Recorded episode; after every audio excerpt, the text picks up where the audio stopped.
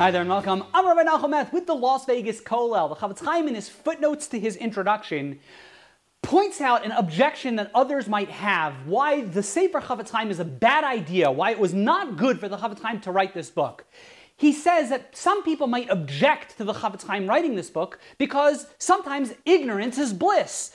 Now that the Chofetz Chaim writes his book, now people sh- are, should be knowledgeable about the laws of Shmiras Halashon, the laws of appropriate speech. And we know, sadly, many people, most people, don't really observe these laws.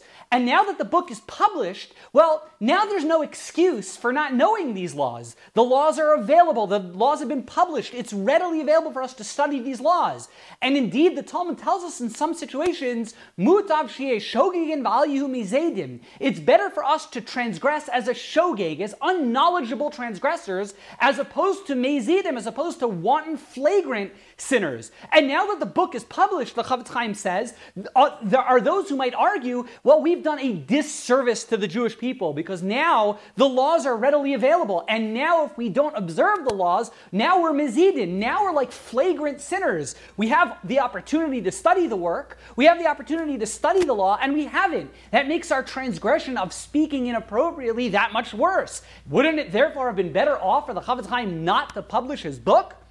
And the Chofetz Chaim explains, he says, yes, there is a concept in the Talmud called mutav sheish shogegin mezidin. Sometimes it is better for people to not know what the law is, so that when they go ahead and they transgress, they're not transgressing as mezidim, as wanton, flagrant transgressors. That concept does exist. However, the Chofetz Chaim directs us to Orach Simin, Tuf, lamid, Taf Reish Ches, excuse me, where the Chofetz Chaim goes through those laws of, of when it is indeed appropriate not to teach people the halacha so that they end up being shogegin, they end up being unintentional sin- sinners. But suffice it to say, the Chofetz Chaim tells us those situations are very, very few and far between. It's very rare that the halacha of not teaching the law actually applies. In almost all situations, we know, and it sound, it's sort of intuitive. Of course, we need to do our best to teach people what the law is. And it's not a very good argument to say, you know what, it's better not to teach people, so therefore ignorance is bliss.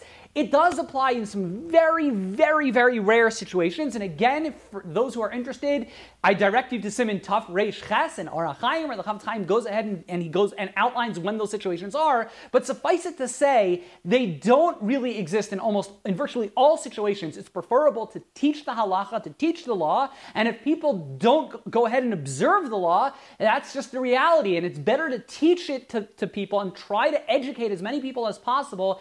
Ignorance is not not bliss. Ignorance is ignorance, and we need to do our best to teach people the halacha, to teach people the law, so that we improve our bein adam l'chavero, our interpersonal relationships, and we speak only positive about one another.